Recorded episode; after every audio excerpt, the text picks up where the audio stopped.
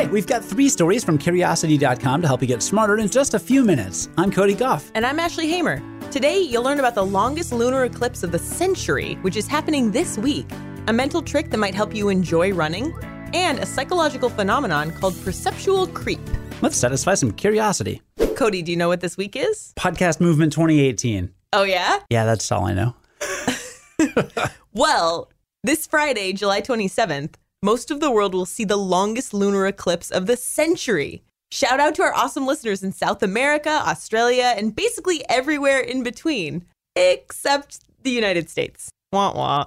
Here in the US, we got front row seats to the solar eclipse last year, but we're gonna miss this lunar eclipse altogether. Why though? First, here's a quick refresher. A lunar eclipse is when the moon passes into the Earth's shadow. Since we're blocking the sun from the moon, the sun's light waves have to come through our atmosphere to make it to the moon during the eclipse. Because of that, only long wavelengths of red light make it to the moon. And that makes the moon reflect a deep crimson, which looks super cool. But you know how we've talked about supermoons and how they happen when the moon is closest to the Earth? Well, this lunar eclipse is actually happening during a mini moon, which is the opposite of a supermoon. That's why the eclipse will last so long. It has to travel along a longer path to get out of our shadow. You'll be able to see it for a full hour and 43 minutes. And the best part, you can see it from anywhere you can see the moon.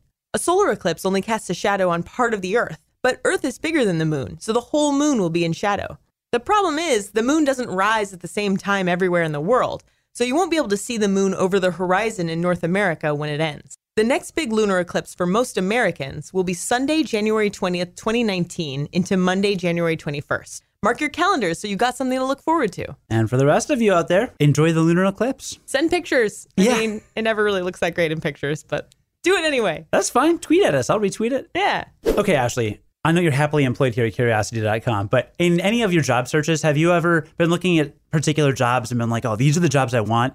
And then you started to broaden your search a little bit and being like, well, this isn't really what I want, but I, I can include this. This seems good enough. Yeah, for sure. Well, today we have a story on what's called perceptual creep. It's a psychological phenomenon, and a study published just last month showed that it can influence everything from your judgments to abstract thinking. It's a pretty simple concept. It's not actually creepy, and it's really interesting, actually. In this study, researchers showed participants an image with a thousand dots on it. The dots had different colors. They were ranging from blue to purple. Okay, so you can picture that. Now, at first, about half the dots were more on the blue side of the spectrum, and in later trials, researchers started to slowly phase out the blue.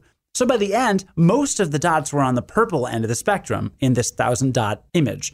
But check this out the participants identified roughly the same number of dots as blue in every trial.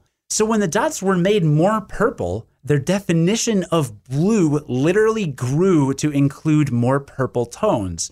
Even when they were told by the researchers that there would be more purple than blue dots in the final tests, they still did it. And get this participants even still did it when they were offered a cash prize for not saying the purplish dots were blue. So even a financial incentive couldn't stop this phenomenon. This study shows that even when we're looking at something objective right in front of us, we can actually change what fits into certain categories in our head. And this affects basically everything. It's like when you're about to clean your house and you say, okay, I'm just going to wipe off really dirty surfaces. And then all of a sudden you realize you've wiped down every surface because your definition of really dirty changed. There's an even broader version of this called concept creep, which some argue might explain rising rates of psychiatric diagnoses in the Western world, for example. Now, this thing we do isn't always bad. Like, it's good you can change your idea of happiness and success so that you don't get too disappointed or too elated when something really good or bad happens to you. But this does make a good case for writing down your goals and projects before you get started so you can look back and not get carried away with whatever you're about to do. That's like when you're trying to perfect a skill, like like music. When you're first starting out, it's just good enough to play the notes as they are. And as you go, you keep changing your definition of what good is, and you never quite get good because good is always one step further. This happens to me in video games pretty badly. Really? Yeah, I'll say, all right, all I want to do is clear this dungeon and then I'm done. And then it becomes, let's say there's a point system at the end. Well, I got a 96 on this dungeon, so now I'm going to clear the dungeon with 100 because I was so close anyway. I just kind of creep my mm, goals. Yeah. I don't know if it's the exact same phenomenon, but it seems pretty similar. I think it's healthy to want to be better at everything you do, but just it's good to remember that, you know, you've come far in the process. It is. All right, Cody, you know I like running, but do you like running? You know, I ran four years of cross country in high school. Nice. And at no point did I ever know why. I'm like, why am I doing this? Right. No one forced me. My parents. It's not like a peer pressure thing or anything from from my parents or friends or family. I just, I don't know, like a weird habitual thing that I did. High school's weird that way. Well, because I'm a runner, and so people will tell me what they think about running, which is usually, oh my gosh, that's so awful. I Oh, hate bet. running. Yeah. But also, I think a lot of people say that because they want to like it because it's so easy. It's cheap. All you need is just a pair of shoes and you leave your house and like that's it. When you're out of town, you can just go anywhere. Yeah, you don't need a gym membership. Well, a recent study published in the journal Motivation and Emotion says that if you want to enjoy running, you just got to change your mindset. Easier said than done, probably, but hear us out. Researchers put 24 experienced runners on treadmills and asked them to test two mental strategies. You might remember these techniques from that time we talked about ways to get over a breakup, actually.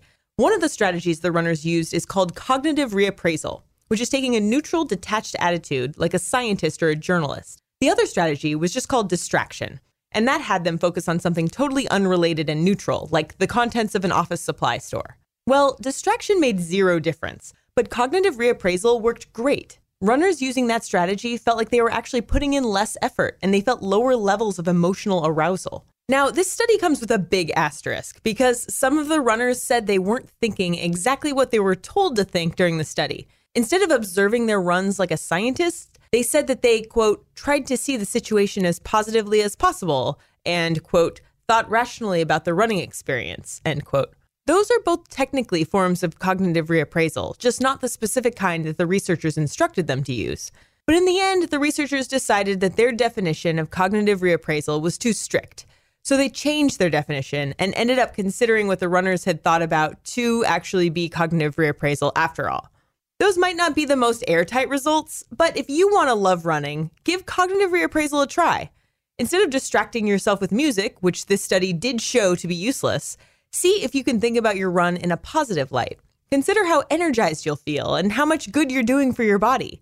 See if it helps. You can read about the full study and the rest of today's stories on curiosity.com and on the Curiosity app for Android and iOS. And quick reminder that Curiosity Daily is a finalist in the 2018 Podcast Awards. Please go vote for us if you haven't already. I promise I will stop reminding you soon, but voting closes in the next few days. So we would really love if you would go vote for us. You can find a link to that in the show notes or visit podcastawards.com. Join us again tomorrow for the Curiosity Daily and learn something new in just a few minutes. I'm Ashley Hamer. And I'm Cody Gough. Stay curious.